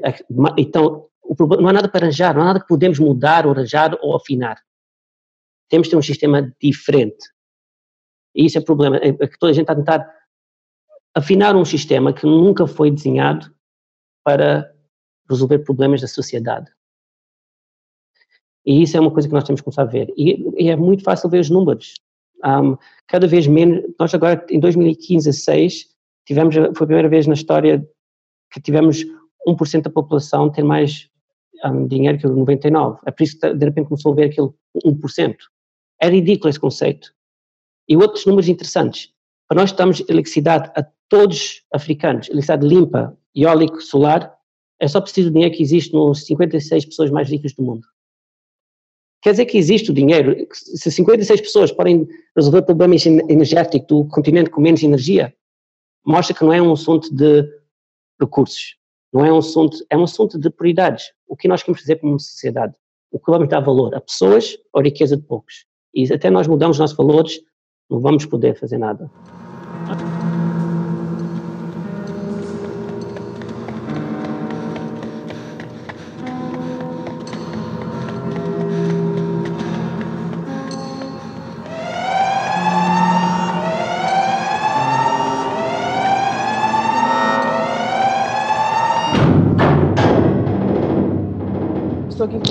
Sou Maria. Uh, e vamos falar, e vamos falar de, de, transição e vamos falar de nacionalização, em especial por causa da Galp. Hoje é o dia da Galp Must Fall, uh, uma campanha nossa contra a Galp, inspirada na campanha da Shell Must Fall. Uh, Sina, queres falar um bocadinho sobre as iniciativas que vão haver hoje? Então, hoje vão haver várias coisas. Hoje é dia de Assembleia Geral da Galp também. Uh, portanto, é por isso que nós temos essa iniciativa Galp Must Fall hoje, mas também é dia de greve digital, greve climática digital. portanto, estas duas iniciativas estão a interagir com o outro. Um, a greve está focada no Defend the Defenders, portanto, um, quem luta contra a crise climática na linha da frente, que está ligada aos projetos também da Galp em Moçambique um, e depois, isso de manhã, à tarde, começa a Assembleia e nós vamos contestar a Assembleia dentro e fora, online e offline, com ações e com arte.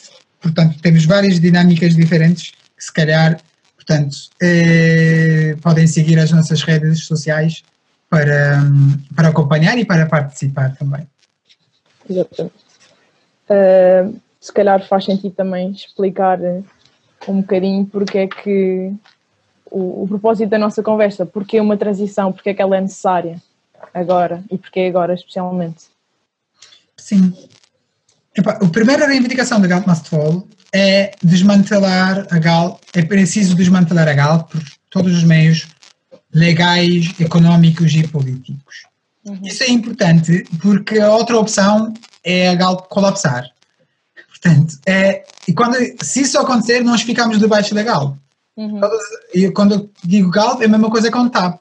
Portanto, a lógica é, é preciso transição, transição justa, quando falamos de transição justa, é preciso um processo planificado de desmantelar mesmo, um acto em que desmantelamos. Imagina, estás dentro de uma casa, né? tu queres é, parte por parte, tirar peças para depois conseguir construir outra casa, é a mesma coisa. Porque neste momento isso é super urgente, porque hum, já houve primeiro despedimentos na refinaria de Pinos, depois eh, horas extras impostas sem compensação e finalmente a Galpa avisou que afinal vai fechar eh, a refinaria durante um mês, durante maio. Estes despedimentos, especialmente numa altura em que eles preparam-se agora para, na Assembleia, discutir uh, a distribuição de centenas de milhões de euros pelos acionistas. Exatamente. Portanto, é tudo organizado de forma de garantir que haja lucro e interesse privado de alguns, né? Portanto, nós temos que nós temos que impedir esse tipo de, de, abordagem. E particularmente quando falamos de justiça climática, crise climática e essas coisas, essa história de despedimentos, uhum. Uh, tudo isso é a mesma coisa na Auto Europa, no TAP, portanto, toda a indústria poluente faz, faz a mesma dinâmica, tem a mesma dinâmica. E o que é normal, o que é suposto nós fazermos, na verdade, é nada de especial, rigorosamente nada de especial. Portanto, não deixar violação dos direitos dos trabalhadores e não deixar ninguém atrás. Portanto, é só isso. Portanto, é preciso impedir eh, os despedimentos, proibir os despedimentos no setor petrolífero e setores poluentes. Uhum. E depois, se, não, se os trabalhadores não são necessários, isso é uma coisa boa. Se não, se não há procura para petróleo, é isso que nós queremos. Nós queremos uma outra sociedade. Agora, então, se os trabalhadores não têm, não, não é preciso, os, os trabalhadores não são necessários na refinaria, por exemplo, então o que, é, o que é, o que deve acontecer agora é estas pessoas devem ir para casa, continuar a receber salários e receber formação profissional nas energias renováveis. São várias semanas seguidas. É ótima formação. Estas pessoas podem sair quase prontos para o próximo emprego. Uhum. É exatamente o que nós precisamos neste momento. Uma coisa importante é, primeiro, esta formação profissional tem que ser direcionada à transição energética e, em segundo lugar, é preciso integrar eh, os precários também. Portanto, há muitas pessoas a trabalhar em recibos verdes ou empresas subcontratadas, sub-subcontratadas. Sub, Portanto, todo, todo este processo tem que ser muito bem monitorizado para que essas pessoas também estejam prontos para o próximo emprego quando nós desmantelamos a Galp, não é? Sim, porque há, há muita gente que acha que quando nós falamos de desmantelar estas empresas e de acabar com a indústria petrolífera que ah, mas vocês vão despedir toda a gente. Não, claro que não. Nós, o Movimento pela Justiça Climática tem uma linha muito bem definida de pensamento que é não deixar ninguém para trás. Exatamente. Por isso é que é importante esta uh, reconversão e requalificação de todos os profissionais de saúde. Exatamente. Yeah, mas a discussão é tão simples, tipo, armas nucleares. Sim. As fábricas das armas nucleares devem desaparecer. É tão simples como isso. Agora, uhum. quando eu digo isso, obviamente, isso não tem nada a ver com nenhum outro elemento da economia ou da sociedade. É tão simples como estes. Nós não precisamos, a sociedade não precisa de armas nucleares. Tem que desaparecer. Mesma coisa, nós não precisamos de uma indústria que produz colapso climático. Portanto, Sim, porque nem é questão de nós desmantelarmos porque se colapsar leva-nos connosco. É quando colapsar, porque é. já não é uma questão de se, é só quando. Exatamente. Hum, e com este modelo de proibir despedimentos, montar formação profissional nas energias renováveis, portanto, quando digo energias renováveis para Galp, por exemplo, na TAP pode ser sobre transportes públicos, na Europa pode ser autocarros elétricos, como é que se produz isso? Início desta formação, eh, as primeiras aulas desta formação profissional são muito teóricas, são introdutórias, portanto podem ser feitos em casa. É exatamente, portanto, não há violação dos direitos, estamos a preparar-nos para a transição energética e estamos a incentivar as pessoas para ficar em casa. É, é o cenário ótimo, ideal neste caso. E depois, o que é importante aqui é mas assim nós não estamos a facilitar nada a vida a estas empresas. Ainda bem. Sim, e não, sim é isso. Tipo, porque é que nós temos que facilitar? O que é, mas se uma empresa falir, entrar em falência, então assim o Estado deve intervir diretamente e para fazer uma coisa muito simples, que é dividir a empresa em duas partes. Hum. Empresa boa, empresa má. Empresa má é a empresa que é sobre investimento é infraestruturas que foram criadas para criar caos climático que só produzem caos. Portanto, essa empresa má é para fechar. E nós temos que garantir que responsabilizamos os acionistas e a administração para ou formação profissional destas pessoas para encontrarem outro trabalho, ou reformas antecipadas, portanto tem que se negociar para fechar essa parte. Depois há uma outra, outra parte, que é que eu chamo empresa boa, não é? Por exemplo, Galp boa, ou TAP boa podia ser uma pequena parte do TAP que, por exemplo, está a assegurar a parte das viagens para Açores e Madeira, para a qual nós não temos outra solução neste momento, para já, não é? É portanto, há alguma necessidade real, estrutural neste momento. Então, essa parte é para nacionalizar e a primeira coisa para fazer é criar uma comissão para desmantelar. Mas desmantelar é, é de uma forma faseada. Uhum. Criar uma comissão com os trabalhadores, com os sindicatos, com cientistas. Há muitos cientistas climáticos que trabalham nessa área, que produziram modelos para descarbonização. Portanto, eles elas devem também integrados neste processo. E a sociedade civil, nós todos devemos decidir em que forma é que essa parte deve ser desmantelada. Portanto, essa divisão da empresa boa e empresa má funciona muito bom quando falamos do TAP. Grande parte do TAP produz turismo de massas, que ninguém quer em Portugal. É uma coisa que só produz é, colapso climático. É, mas é importante aqui é essa transição, uma transição justa, é algo que se faz deliberadamente, com planificação. Portanto, essa é que é a parte essencial. Nós temos que olhar para a economia inteira e, e pensar sobre como é que vamos fazer isso e não deixar os mecanismos do mercado para resolverem essas coisas.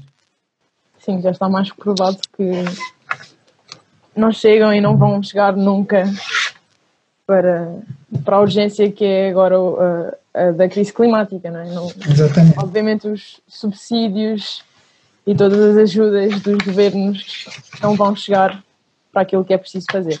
Exato. E depois tu estavas a dizer, em plena crise eles vão, eles vão uh, distribuir dividendos.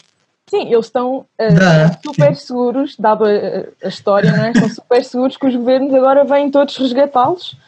Uh, tanto que os acionistas foram agora a correr durante a, a crise. O, o, valor do petróleo nos Estados Unidos atingiu valores negativos em horas. Uh, foram todos a correr comprar mais ações da Galp. Exatamente. Tal é a confiança yeah. que eles têm. Nós não podemos mesmo, não podemos, não vamos, não vamos deixar Sim. isso acontecer. Não vai ser Exatamente. as pessoas outra vez a pagar pela crise, né? Políticas yeah. suicidas. Exatamente. Yeah, portanto, eu acho que nós temos uma enorme oportunidade aqui, que é existe uma equação muito interessante em que os, os Estados neste momento são um ator estão a ser cada vez mais um ator econômico na equação. Uhum. Normalmente o que eles fazem no, na configuração neoliberal é injetar dinheiro tirar dinheiro, para ver se, tipo, resolver problemas a tirar dinheiro. Uh, mas há, neste momento isso não está a funcionar, não é? Porque eles já testaram isso, bilhões e bilhões foi injetado nas últimas semanas. Mas nós temos uma outra solução. E mesmo assim. Não só uh, nas últimas semanas, não é? Já, já não é a primeira crise, nem sequer claro. do século. Exatamente. Então, pois. tapar a crise, tapam o buraco mais dinheiro, mais dinheiro, mas vai só ficando maior. Exatamente. Por, pois por isso que eu acho que ficou, apesar de nós termos marcado essa ação de Galt Must Fall uhum. é, meses atrás, quando, não, quando a vida era outra, é, bateu muito, muito certo hoje, nesse, é, nesse, nesse, nesse período muito extraordinário, né? Uhum. Ah, eu queria, portanto, deixar as pessoas a participar nas atividades de hoje. Um, ehm, são, tu queres falar um pouco sobre o que vai acontecer de manhã e depois eu queria contar um uh, pouco. Posso, posso. Então, nós agora às 10 da manhã vai ser uh, mais a parte do Fridays for Future, que o Máximo também está vai uhum. participar na iniciativa, que é o, como estava a dizer, o Defender Defenders, que é uma digital strike uh, para as pessoas tirarem uma foto com cartaz, irem às janelas ou mesmo dentro das casas, tirarem foto e publicarem nas redes sociais com o hashtag Defend the Defenders e o hashtag eh, Digital Strike. Depois, às duas, vamos ter Twitter Storm uh, da campanha Galp Must Fall. Vão ao Twitter, uh, procurem a vossa razão preferida pela qual acham que a Galp deveria cair e tem de cair e partilhem com o hashtag Galp Must Fall Uh, depois, às três, vai ser a Assembleia da Galp. Nós vamos ser ativistas dentro da própria Assembleia da Galp, uh, a questionar e a confrontar os acionistas com, com, com aquilo tudo que andam a fazer, os projetos em Moçambique e tudo mais. Uh, e depois vamos ter a manifestação online na aplicação manif.app, que é uma coisa, é uma aplicação que foi criada bastante recentemente. Vão lá, deixem o vosso bonequinho nas ruas Uh, chamem pessoas, chamem amigos e amigas. Uh, e depois vamos ter, a partir das a partir das 3 da tarde também, um, o Galp Must Fall Live, em que vamos ter, que é com o Two Degrees Artivism e a Greve Climática Estudantil também, uh, que vamos ter vários artistas, intervenções e mini concertos de artistas de vários países onde a Galp tem projetos. Exato. Esta ação tem quatro elementos, no, quatro, elementos de novidade, na verdade. Vamos experimentar pela primeira vez. E cada um tem as suas especificidades. Portanto, primeira vez um grupo vai entrar numa assembleia de acionistas de uma multinacional em Portugal. Isso é uma, isso é uma tática muito comum na Europa. Muitas ONGs normalmente fazem isso só para ir fazer perguntas. Uh, portanto, isso é a primeira parte. Outra parte para o Galp Must Fall Live, portanto, fazer um festival diretamente ligado a uma atividade política, online, ao vivo, com artistas de todo lado, isso é a segunda coisa. Terceira coisa que vamos experimentar é o Twitter Storm. Vamos ver como não é uma tática que a gente utiliza muito aqui. E finalmente, eu acho que é. Eu ainda não fico, eu acho que ainda não ficou muito claro, mas nós vamos fazer uma manifestação. Sim. Vamos sair às ruas. Manif.ab é super. ruas digitais. É super giro. É, obviamente, não é.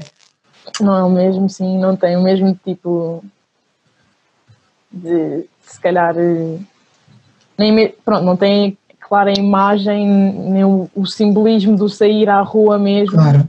e estar na rua a gritar com as palavras de ordem, mas claro, sim. Epá, sim, na verdade é nós temos que reconhecer que nenhuma ação sozinha resolve nenhum problema, isso não existe. Sim. São, é preciso nós organizarmos-nos e utilizarmos diversas táticas para, para ganhar, não é? para criar pressão. Portanto, nenhuma, nenhuma manifestação real tem um impacto imediato. Uhum. Por isso que as pessoas ficam sempre desiludidas. É? Mas uma manif, online ou offline, tem sempre um, um dos elementos de uma manif, apesar de ter muitos outros elementos de, de improvisação e de empoderamento, tem um elemento que é mostrar força. Portanto, mostrar força e mostrar vontade política também. Nós estamos aqui. Portanto, isso é que é manifestar a tua vontade, né? Essa parte continua a ser ativa e nós temos que fazer isso acontecer em todas as condições. Essa parte nunca pode parar. Então, nós estamos a tentar um pouco inventar novas formas de fazer estas coisas. Sim, mas exato, isto é só é uma pequena parte, porque isto é, um, é a luta todos os dias, lá está. E vão ver muito mais coisas, por isso também estejam atentos e atentas. Hum, não sei se tens mais alguma coisa que queres falar? Não, não eu estou bem. eu acho que já disse o que queria dizer. Foi, foi mais um episódio da Quarentena Climática. Não se esqueçam de ir ver as nossas redes para participarem hoje na, na Galp Must Fall e na iniciativa da Greve Climática Estudantil Fridays for Future. Uh, podem seguir eh, os episódios da Quarentena Climática no Facebook, no Instagram, no Twitter, no Spotify e no YouTube. Obrigado. Bom dia. Obrigado.